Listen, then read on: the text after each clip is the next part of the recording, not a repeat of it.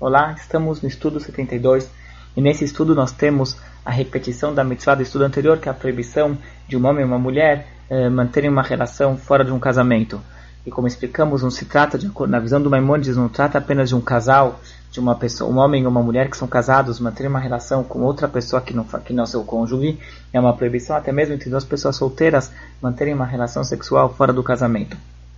E aí, como explicamos anteriormente, o judaísmo encara essa relação como algo, esse ato carnal como algo sagrado, uma entidade sagrada, e por isso ela deve ser feito dentro de um casamento que também é algo sagrado.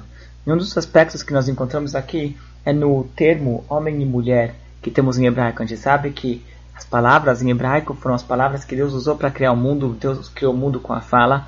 No idioma usado foi o Lashon HaKodesh, que é o hebraico sagrado. E no hebraico, o termo para homem e o termo para mulher são duas palavras muito parecidas.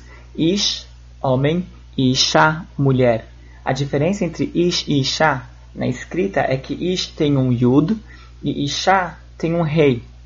Então, um tem um Yud e o outro tem um Rei.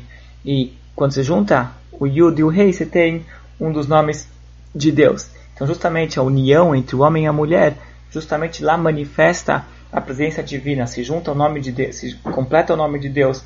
Então, por isso a gente fala que quando tem a paz em um casal e tem a santidade num casal, é porque Deus está presente entre eles. Então, por isso é muito importante que essa relação seja feita também de uma maneira sagrada.